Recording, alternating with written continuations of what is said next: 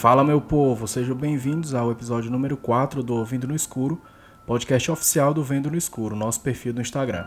Não percam tempo e já vão logo se inscrevendo no canal. São episódios todas as quintas às 20 horas, sempre com muita informação, novidades, curiosidades e muito mais sobre o universo do horror no cinema. Fique por dentro você também e fortaleça a nossa comunidade. E agora, a sessão vai começar.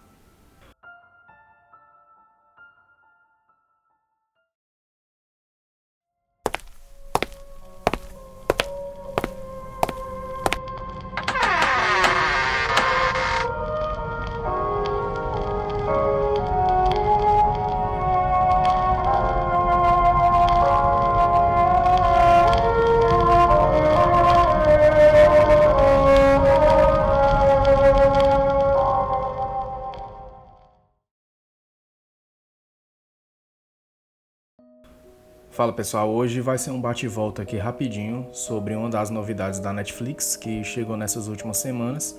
Se eu não me engano, semana passada que chegou, que foi uma série sul-coreana aí de terror, né, que prometeu muita coisa, recriar as lendas orientais e tudo mais, né, trazer uma ruma de conceito já abordado várias vezes nos clássicos japoneses, né, que curiosamente se extinguiram assim do nada. Do nada os filmes japoneses sumiram. Então, essa série aí, ela prometeu dar essa revisitada, né? Prometeu trazer de volta as lendas urbanas japonesas, os fantasmas cabeludo, aquelas coisas dançando, né? Os fantasmas com os esqueletos todo quebrando e tal. Então, vou trazer hoje um bate volta rapidinho, só uma, uma impressão geral que eu tive sobre essa série e compartilhar, né, minha opinião com vocês, o que foi que eu pensei, as referências que foram encontradas, se realmente vale a pena ou não, se realmente promete, né, cumpre o que promete. Então, hoje a gente vai dar uma palhinha rapidinha sobre essa série nova da Netflix.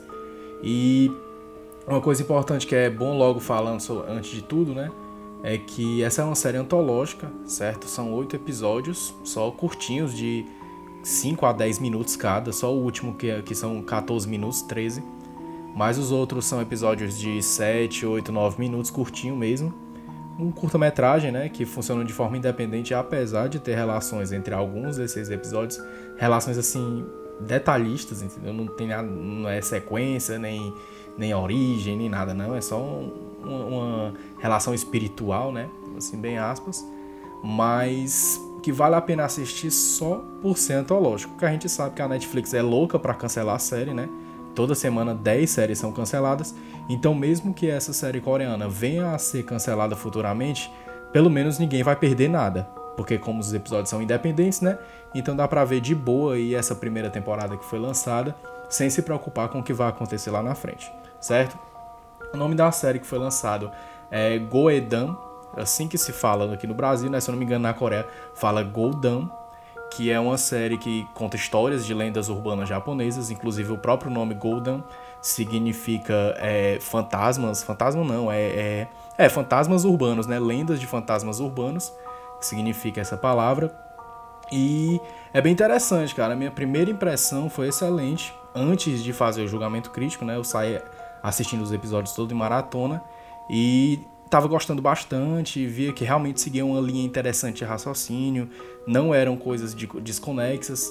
Vários episódios resgataram coisas muito boas dos filmes de terror japonês, muito boas mesmo.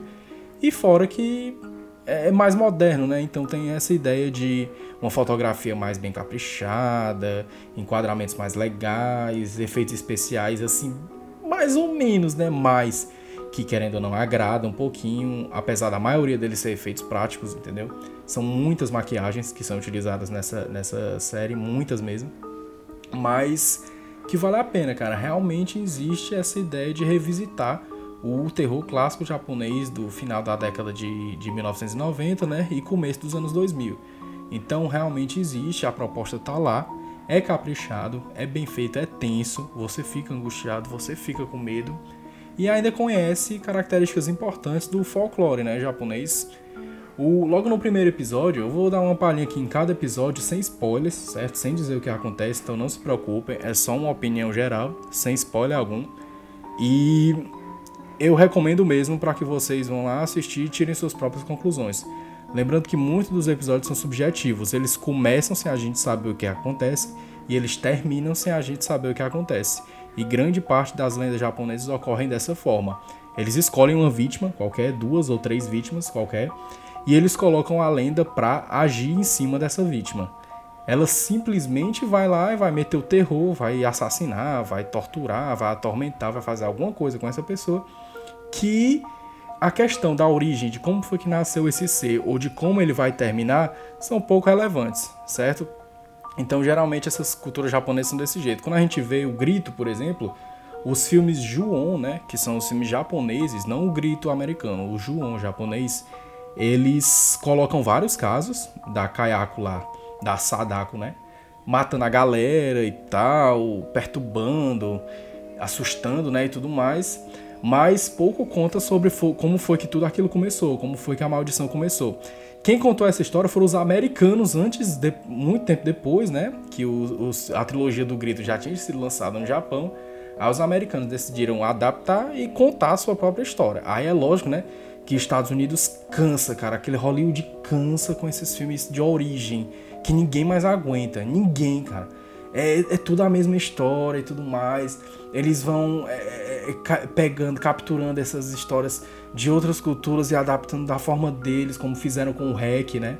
Que foi aquela porcaria daquele quarentena, que é muito ruim. Mas são eles quem contam essas origens.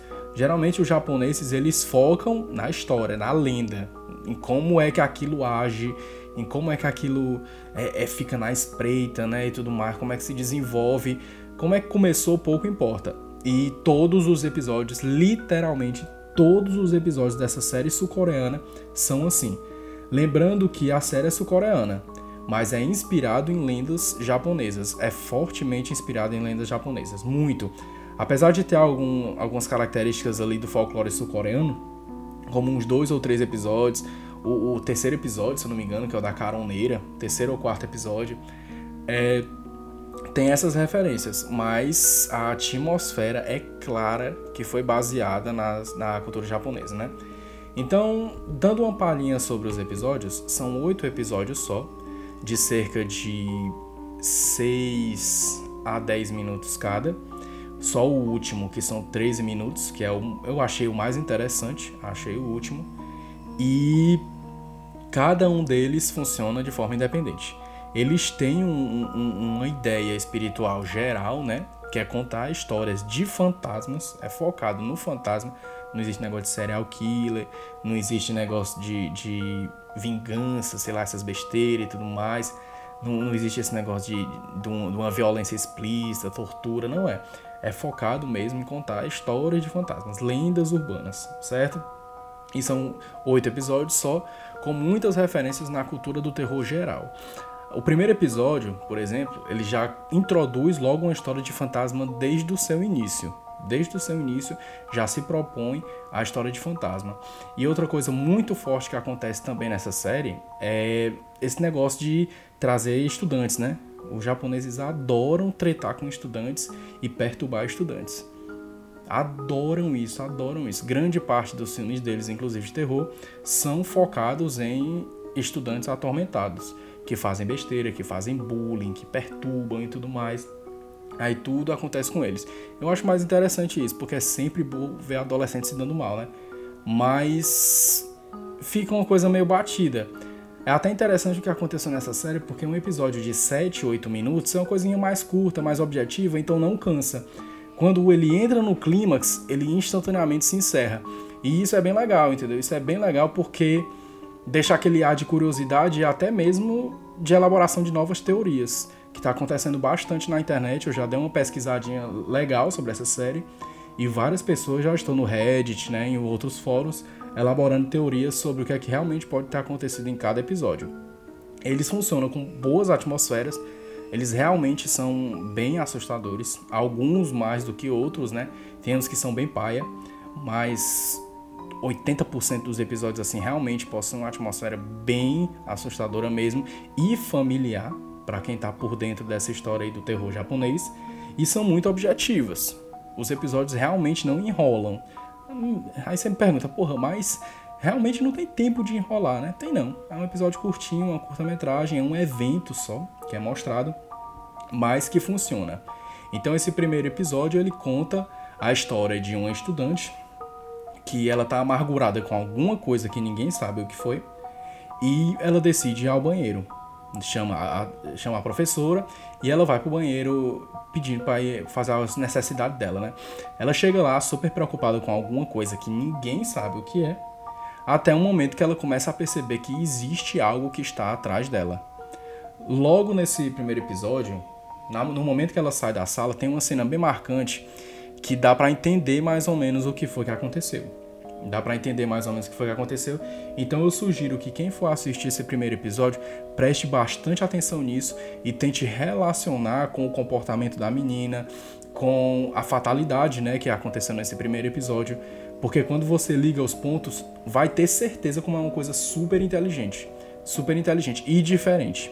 Eu gostei bastante. O primeiro episódio basicamente é uma história de vingança, a gente pode dizer assim. É bem legal, bem legal mesmo. E é assustador. Vocês vão lembrar também de muitas referências, né? Como aquela mulher, a famosa mulher do cabelão, né? É cheia, cara, de mulher do cabelão nessa série. É cheia. Eu acho que são oito episódios. Em cinco tem mulher do cabelão. Mas é legal, cara, isso eu adoro. O segundo é a famosa lenda do Silvio Santos, né? Pelo amor de Deus, da famosa mulher do cemitério, sendo que não é a mulher do cemitério. Vocês lembram, né, dessa lenda do Silvio Santos?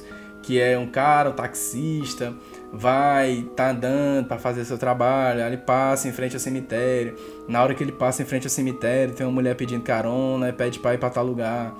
Quando tá no meio do caminho, aí o taxista liga a rádio e vê que alguém morreu no destino que essa mulher tava indo. Aí ele chegando lá, ele vai abrir a porta para passageira descer, quando a passageira quando ele olha para olhar para passageiro, não tem nada, certo? Então ele foi realmente conduzido por esse fantasma que morreu naquele lugar. Bom, o segundo episódio basicamente é a lenda da caroneira, né? Da passageira fantasma. Mas com uma proposta muito legal. Muito legal mesmo e com muito potencial para se tornar um filme. Para se tornar um filme. Eu gostei bastante. Apesar de não ter entendido a proposta dessa fantasma, é diferente a proposta dela e tudo mais. Mesmo nos primeiros minutos ter dado um indício de alguma coisa é muito detalhista essa série, então vale a pena você prestar atenção em cada coisa que falam, em cada é, cartaz postado nas paredes. É, é muito detalhista, muito detalhista mesmo. O terceiro episódio é um episódio muito Black Mirror, que foi o que eu detestei, detestei mesmo esse episódio, que é de uma menina lá, que é blogueira, e ela tá conversando com a galera, né, naquelas câmeras e tudo mais, com os fãs, né, aquele tipo OnlyFans, né, como existe lá nos Estados Unidos. E aí eu sei que do nada as coisas começam a acontecer no quarto dela, os fãs começam a ficar desesperados e ela vai começando a pensar que ela pode não estar sozinha ali naquele quarto. Esse vai naquele negócio de tecnologia, né, dos filtros de Instagram, filtros de Snapchat, assim como aconteceu no filme Host, né, que foi lançado agora recentemente pelo Shudder. Mas eu não gostei, cara, de jeito nenhum, não gostei. Para mim não funciona esse negócio de fantasma tecnológico. Não funciona de jeito nenhum. Ainda mais porque, como a gente viu no host, né, que os fantasmas ficaram com o filtro do Instagram. Isso não faz o menor sentido, porque para quem usa esses filtros do Instagram, sabe que ele só reconhece a face. Tanto que até pra face o filtro vez ou outra buga e não consegue entender o que é. Então, não gostei disso, eu não gosto quando mistura fantasma com tecnologia. Para mim, fantasma é uma coisa ancestral. É uma coisa ancestral, uma coisa que não é para você mexer. Não é para mexer de jeito nenhum. O máximo, o que aconteceu com aquele videogame Fatal Frame e o que foi transmitido por espíritos, né? Que é aquela câmera que detecta espírito que é sensacional. Sensacional. Aquilo sim. Mas é com aquele aplicativo, aquele aplicativo do A Hora da Sua Morte, um filme ridículo ridículo mesmo, que eu não entendo quem foi que gostou, me perdoe, não consigo entender quem foi que gostou. O, o, o Black Mirror, né, que ele tem esses tons de, de, de terror e suspense em vários episódios, que são os piores. E agora esse, eu não gostei de jeito nenhum, mas diverte. Diverte, o episódio tá lá, o episódio existe, certo? O quarto episódio já, come... já sai um pouquinho dessas histórias de fantasmas e vai para um mais legal, cara, que é a questão da magia negra. Esse é bem interessante, esse é o que mais vai fazer os fãs do Grito gritarem, mesmo literalmente, que é bem legal, cara, as referências desse, bem legal mesmo. Apesar de ter muitas dúvidas, né, a gente não entende bem, são alguns furos que tem, e eu acho que sete episódios de. sete minutos de um episódio para ver furos é um desleixo assim imperdoável. Mas é legal. É legal, assusta esse, é tenso que só. São as, uns fragmentos assim mesmo da série do grito, né? Do Juon, do japonês. Assim como ocorre com vários outros, então não tem como você não se inspirar no criador. Não tem. E para mim o João ele foi um marco mesmo para essa história de, de, de, de, lendas de fantasmas, né? De maldições e tudo mais. O quinto episódio, a gente volta para o ambiente escolar, né? Mais uma vez, lembrando que o quarto também foi em ambiente escolar. O quinto volta para o ambiente escolar, sendo que esse foi o meu favorito. Esse quinto episódio ele é bizarro, cara. É bizarro mesmo, é bizarro, sinistro. É o que deixa muito espaço para elaboração de teorias e é bem construído, cara. É bem construído. A gente percebe que é uma coisa original desde o primeiro minuto. Dá para perceber que tem alguma coisa esquisita ali acontecendo, que, que vai surpreender, que a gente não pode esperar uma zona comum desse episódio. Eu gostei bastante. É mais uma história de fantasma, é outra história de fantasma e funciona da mesma forma que as outras histórias de fantasmas que foram contadas nessa nessa série mas as do público do, dos estudantes. A da blogueira lá do segundo do terceiro episódio não funcionou para mim. É, o sexto é criativo, eu achei o mais criativo de todos, que é uma questão de realidade alternativa, né? De, de, de ficção científica e tudo mais, que funciona todo dentro de um elevador e soube misturar com perfeição o terror, o plot twist que é um do, dos cenários principais da ficção científica. Ficção científica sem plot twist não funciona, e esse acertou nisso, realmente tem uma reviravolta interessantíssima e bem trabalhada, e fácil de aceitar, e de fácil aceitação, deixa pouco espaço para dúvidas. É, e é legal, cara, é legal. Ele funciona todo no elevador, ele é bem minimalista esse, bem minimalista episódio. E, e assusta da mesma forma, e perturba, é violento, é violento. Tem um, essa série ela não poupa muito em sangue não, realmente é tem umas coisas bem agressivas mesmo que existem ali, não é só assombração não, mas não é apelativa. Eles não ficam focando no sangue, entendeu? Como ocorre com geralmente filmes de slasher. O sétimo episódio é interessante porque foge do, do oriental, foge completamente da cultura oriental. Completamente não, né? Tem um detalhezinho ali que permanece. Mas em questão de centro de história, em questão de susto, ele foge completamente da cultura oriental. Para quem conhece o Hellraiser, né, gostou, gosta das obras do, do Clive Barker, é uma pura referência ao, ao Clive Barker. Tem um, um, um conto do Livros de Sangue, eu esqueci como é o nome, alguma coisa descarnada. Não sei, eu não vou lembrar agora não, mas é, é, a história é praticamente a mesma. Eu acho que até teve inspiração nessa história, nesse conto do Clive Barker. E é o mais cruel, entendeu? É o mais brutal. Esse a gente dá para perceber que realmente foi feito para violentar, para agredir mesmo. E questão de carne, né? Questão de sangue, questão de podridão, são efeitos muito comuns na obra do Clive Barker.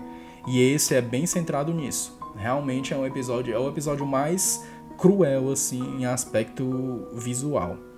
Apesar de também ter os seus problemas, né?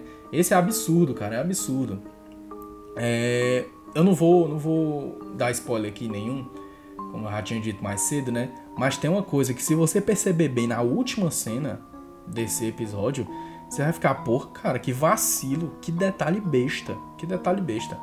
Se vocês puderem deixar um comentário aí na postagem e tudo mais, Aí eu posso contar lá o que foi que aconteceu. Então você chama no direct que a gente discute essa besteira.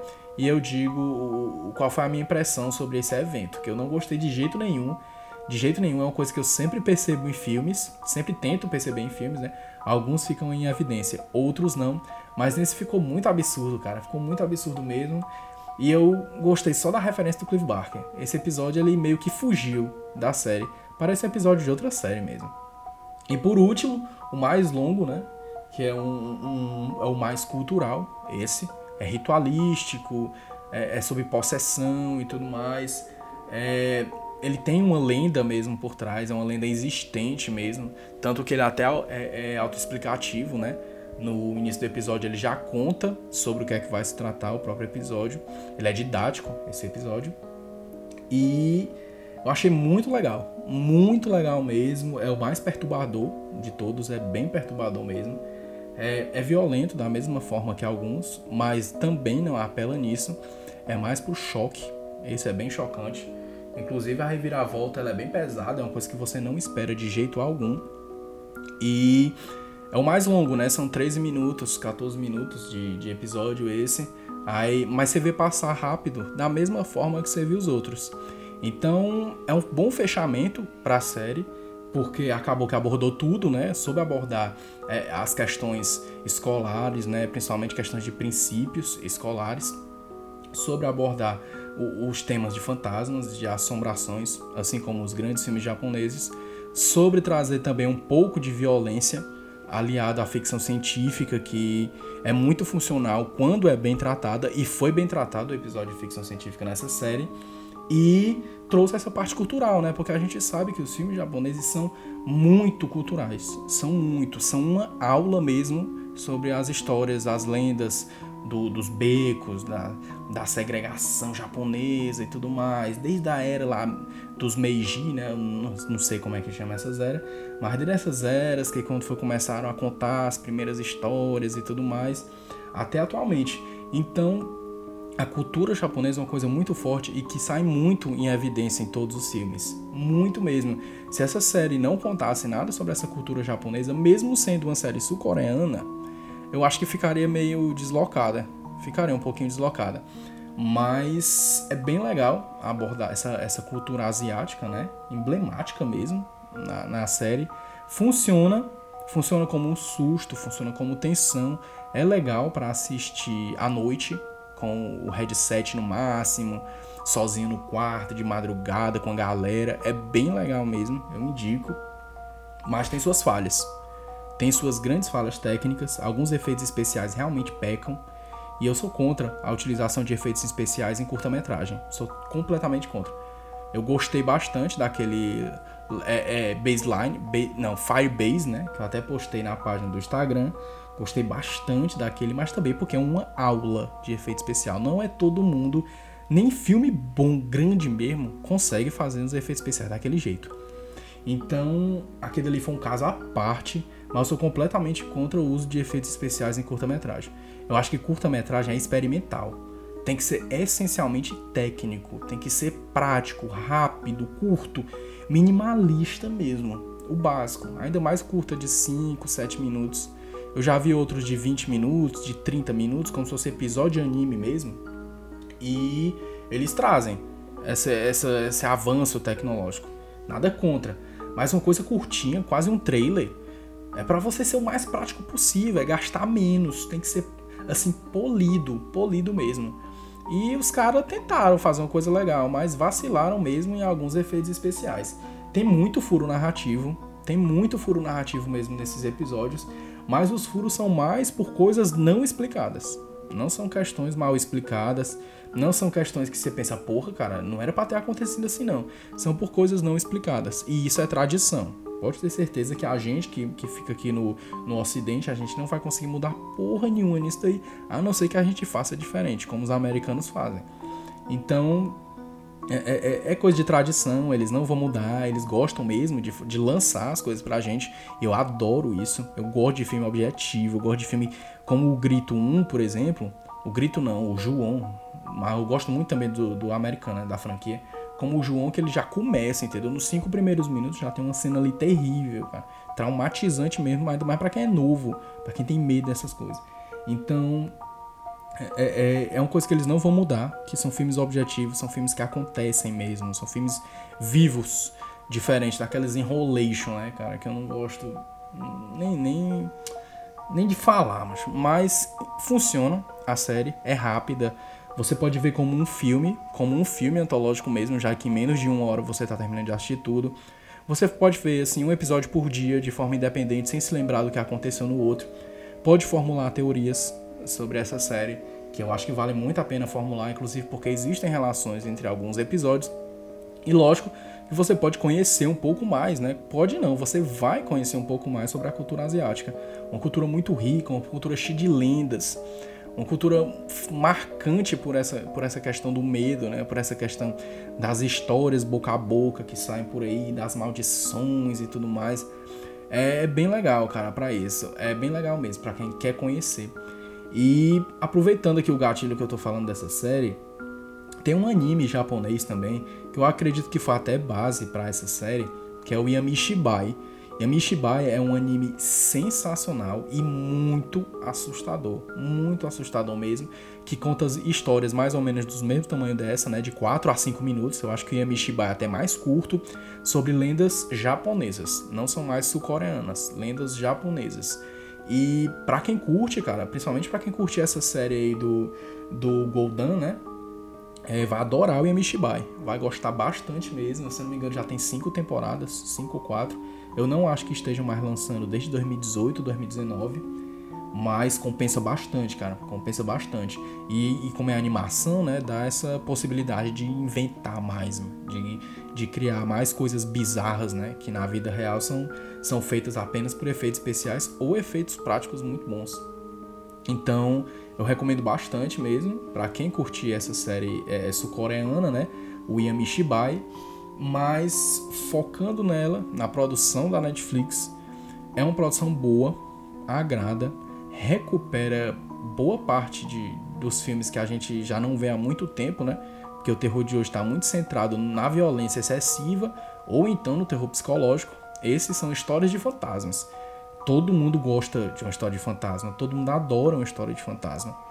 Então, é, é, é, é, eu recomendo mesmo para quem curte, eu recomendo para quem tava com saudade, né, dessas histórias, que com certeza essa série da Netflix vai conseguir suprir essa, essa, esse desejo de, de, de revisitar, né, essas histórias e de forma que não se perca muito tempo e que também não se pense num futuro cancelamento, que eu acredito que vai ser cancelada. Acredito mesmo que essa série não vai vingar e vai ser cancelada. Não tem público. Eu vi o top 10 da Netflix e, meu Deus do céu, cara, é uma coisa de doer no coração aquele top 10 da Netflix. Então o pessoal não se importa com qualidade. O pessoal quer ver qualquer merda que a Netflix bote. E eu não sei como é que Harry Potter não tá naquele top 10 ali da Netflix, mas eu não duvido nada como em breve a gente vai ver aí uns Harry Potter nesse top 10. Já para você entender como a coisa é, não, não dá certo, como não dá para se guiar por aquilo dali, o segredo é descobrindo mesmo. Eu fui descobrindo essa série, eu gosto muito da cultura, da cultura asiática em geral, né? E fui descobrindo e vi lá que tinha essa ideia, porra, mano, uns episódios de 5, 10 minutos, vamos ver isso presta. Aí fui assistir, gostei bastante, gostei bastante mesmo. E hoje estou trazendo aqui como uma sugestão mais, mais é, é, é rápida, né? Uma sugestão aí miojo para vocês que gostam desse tipo de conteúdo, que eu tenho certeza que vocês vão assim se sair, terminar, né, muito satisfeitos com, com essa novidade da Netflix. Então, é, é lançado agora, semana passada, Go Dan, Go é Dan, né, quando, do jeito que se fala aqui no Brasil, e e é isso. Então eu espero que vocês gostem da série. Eu espero que vocês também compartilhem depois o que foi que vocês disseram, o que foi que vocês acharam. Eu me enrolei todinho. O que foi que vocês acharam, se vocês gostaram de alguma coisa, se vocês não gostaram. Se espera alguma próxima temporada, né? Que eu, eu sinceramente não acredito que vá haver uma nova temporada. Mas é isso, pessoal. Então valeu e um abraço aí no coração.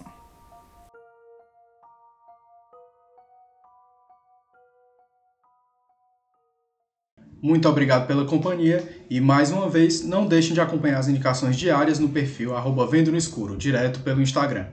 Nosso podcast está presente nas principais plataformas de streaming, então dê uma conferida e indique aos amigos. Então, até a próxima e é assim que me despeço, ouvindo no escuro, fechando a porta.